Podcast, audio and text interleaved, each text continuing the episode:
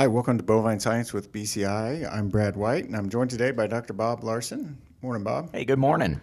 So, we're happy to have you with us. On this episode, we're going to talk about breeding and health of cattle. And so, we're going to cover a variety of topics in this segment, Bob. And this is our chance to kind of talk about some of the information that comes out that's relatively new for health management or reproductive management. And you teach Therio here at the vet school, so do a lot of work on the reproduction side and have done research in beef cattle health of prevention, treatment, some of the different areas. So we'll cover many of those aspects. As with this episode, we'll put up some links to papers that you've been an author on that talked about some of those. So today I want to start out talking about bulls. And our first topic here, I want to think about bulls and bull preparation for those that might be raising bulls or for those that are getting bulls tested, yearling bulls, as we get into that. So let's start out and let's talk about bulls and bull selection. So as we come about the type of weaning, you actually did some research a few years ago of how can we pick better bulls at the time of weaning that will be successful breeders in the future. And tell us a little bit about what we know about bulls at weaning. Well, this question really came from some purebred producers who, you know, there's a lot, they have a lot of time and money invested in these young bulls by the time they get to be yearling age. And we as veterinarians come out and do a pre sale breeding soundness exam on these bulls that are around yearling age. We will talk more about this. There's a certain percentage of young developed bulls that are probably never going to be highly fertile. And that's what the breeding soundness exam is designed to find and, and remove those. What the producers would like to know is is there any way to know earlier in the bull's life that he's unlikely to move forward? So we worked with one purebred producer who has a, a lot of bulls that we could evaluate. And we gathered information basically starting at weaning on through their breeding soundness exam as a yearling to see if we could predict at weaning which bulls would fail. So, and this is reported in a paper that was with the lead author was Dr. Tara Fountain, and it came out in the Bovine Practitioner in 2020. And so we'll talk a little bit about that. And you wanted to look at some of those stats at weaning. So, what did you measure at weaning? Well, we looked at days of age, we looked at scrotal circumference, we looked at weight, we looked at scrotal circumference per day of age, and just different ways of trying to really slice up how we would look at maturity. Are these bulls uh, basically, again, our biggest concern was finding those bulls that are unlikely to pass in a few months their breeding soundness exam. And so we were kind of looking on the negative side.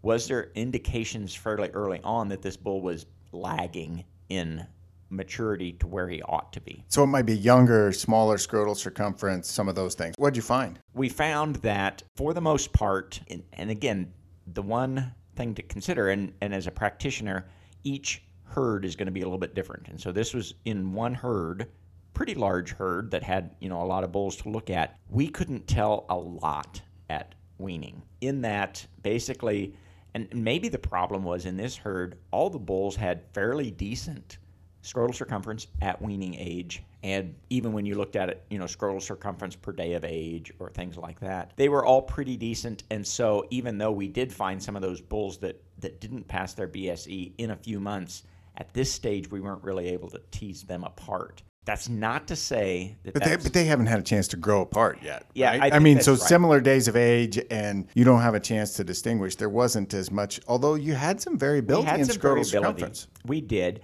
but then that comes back to all right, so you're exactly right. At, from weaning until the time that they're going to be tested on a single ranch, those bulls are going to be managed very similarly. They're going to be in the similar or same housing, same or similar diets. Whereas prior to weaning, each of those calves was on a different cow who had a different milk production um, and, and, of course, genetics and those types of influences.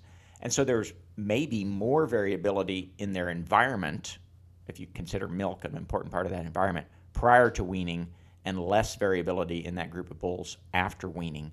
And so we did see some variation in scrotal circumference at weaning, but it wasn't predictive of what was going to happen. So I think that I was disappointed, but not particularly surprised by that finding. And just for perspective, you, you had weaning scrotal circumferences that ranged from less than 24 to greater than 31. And there were really no differences in the percent of bulls that passed their BSE based on those scrotal circumferences. That's exactly right. And I hate to, I'll throw in one observation. We were underpowered to find this, but it, it aligns with some of my opinions. So this is science that is uh, going to be interacting with opinion. We did see if there was anything there at the very, very largest end of scrotal circumference maybe a little less likelihood to pass in the future. And I think the reason to think about that is are these bulls that maybe have some, the testicles aren't quite formed right, possibly excessive fat in the scrotum, but I think this may actually have to do with uh, testicular integrity. And so, if I had any interest, or what I would take from this study, which said basically no difference, if I was going to take this forward to a future study, I would ask the question are extremely small or extremely large testicles indicative of potential problems in the future. So I think that's I, almost what it looked like. I think that's really interesting because what I would have thought going in is the bigger the testicles at weaning, presuming no pathology, but the bigger the testicles at weaning, the more likely to pass. And what you actually saw, the numbers for percent passing in this group of bulls was the upper 90s for most groups. Those that were, and the raw number not statistically different, but those with a scrotal circumference greater than 31 was about 81% of those passed. So I'm like you, I think the take home from this might be that's a good hypothesis for further testing. Right. We don't we don't have the answer here in these data, but you really didn't see anything else relative to days of age, weight per days of age, weight at weaning. So at weaning, we can't select which bulls are going to pass the BSE. Is that your take home? That's our take home because what we wanted to find was would it be possible to help our purebred producers avoid some of the cost of developing bulls that had a low likelihood of passing later? And basically the conclusion for this producer at least was no, not at weaning. We couldn't really help him in that way. I want to put out some warnings of that that may not be true for all producers, uh, depending on the genetic variability of their herd, uh, their breed, the different things like that. So it may be worth looking at in individual herds, but I would also caution that based on this, I'm not real excited that we can discriminate at weaning well enough. Now, and you talked about small sample size, but you had 465 yeah. bulls in That's that true. study. So it was a large ranch, so we had a pretty good sample size. multiple sample. years. Yes, and so we had a pretty good sample size. But again, one location, one ranch. So if you're developing bulls in a different part of the country, different breeds, those types of things, I would be a little bit hesitant to say that what we found here is exactly what you're going to find someplace else. But one other aspect that maybe is part of you know working with purebred bull producers is there was some selection prior to weaning. He had already chosen some bulls that were not going to be in the potential bull sale. And those bulls we did not really look at. So it might have had some different prediction ability. Yeah, and that may have been, you know, bulls that were extremely small for their age or things like that, that they had already put some selection pressure on. But again, that makes it clinically relevant because as a practitioner working with a purebred producer, they're going to bring you the bulls at weaning that they're going to bring to you. Okay, so now let's shift forward and let's continue talking about bulls and what how we can better predict or figure out what's going on. And let's think about the time of the BSE exam because a lot of times you get yearling bulls, you get their first exam, some of them don't pass. And one of the questions that was answered in this next piece of research you were part of, and it was with Dr. Jesse Monday, who really led this one, and it was evaluating yearling bulls that passed or didn't, and can we predict it at their first exam? So this was published in 2018 in JAVMA, and it was a study looking at some historic data of over 2,000 bulls from about an eight year period. Tell me a little bit about what you found in this study. Well, again, this is a similar type of question that's coming from veterinarians and bull producers. So I've got a yearling bull and he doesn't pass his initial BSE the first time he's brought to the veterinarian. Should I keep trying and let him grow up a little bit more, mature a little bit more, and try again? Or is there a way at that first test to predict that, well, he really is one of those that's going to be a less than fertile, subfertile bull, and I can kind of make my decision earlier? So we looked at basically the bulls that failed their first BSE, was there any prediction of whether they were and, and I shouldn't say fail. I should say yeah, fail I, to pass. They didn't pass. There were some that failed, and then there were some that were deferred, and then there were a variety yes. of reasons for that. And, and again, you know, we're talking about yearling bull BSEs, and so everybody's familiar with a bull that meets the criteria set forth by the Society for Theory of Theriogenology, which a lot of times is tweaked a little bit for individual herds and individual veterinarians, but if a bull that meets those criteria would be considered passed. A bull that has some real problems, uh, maybe some pathology of the epididymis, the testicles, foot and leg problems, you know, those types of things, that would be a fail. But then we've got a lot of these young bulls that are deferred. In other words, we don't find any pathology. We don't find anything really concerning, but they don't seem mature enough to be able to pass the BSE. That's the group that I'm talking about. So I misspoke before when I said bulls that failed. Actually, bulls that failed were not evaluated in this study. It was bulls that were deferred. Bulls that we thought we did not detect anything wrong with them, they just didn't appear to be mature enough. So then the question was is that group is there anything about that group that we can predict future ability to pass the BSE? Okay, so let, let me give some perspective to this because these bulls were from multiple ranches. There were 2,064 bulls, and of those bulls, 1,777 or 86% of them passed their initial BSE, right? So we're really looking at that remainder population. That 14, 15%. Yeah. yeah, that 14%, that's 287 bulls. And we wanted to figure out okay, so now should we keep testing them or not? And we had a variety of criteria on those bulls age, breed, scrotal circumference, obviously all the data collected from mm-hmm. their initial BSE that they didn't pass. What'd you find? What we found is that we could not predict at that first time. And I think, again, if you really think about what we're talking about with yearling bulls, they are going through a stage where they're changing very rapidly. That peripubertal time, these bulls are changing a lot. And again, when we say yearling bulls, I don't mean just bulls that are exactly 12 months of age. Basically, I'm saying I'm going to lump in there anything less than 18 months of age. You know, as a bull approaches 18 to 24 months of age, he's going to be what I call nearing maturity and having, I would expect that age of a bull to have no maturity problems as far as fertility standpoint.